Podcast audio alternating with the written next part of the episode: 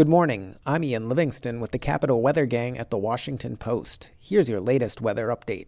Morning sun gives way to increasing clouds through the day, milder than it was yesterday, with highs making the lower mid 50s.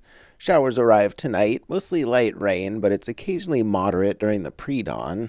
Lows will make the 40s. Light rain continues into Saturday morning, tapers with time, maybe some breaks in the clouds late. About 50 to 55 should do it for highs. Partly sunny Sunday, sunshine helps warm us up into the low or mid 60s. We'll continue with more 60s into the work week. For the Capital Weather Gang, I'm Ian Livingston.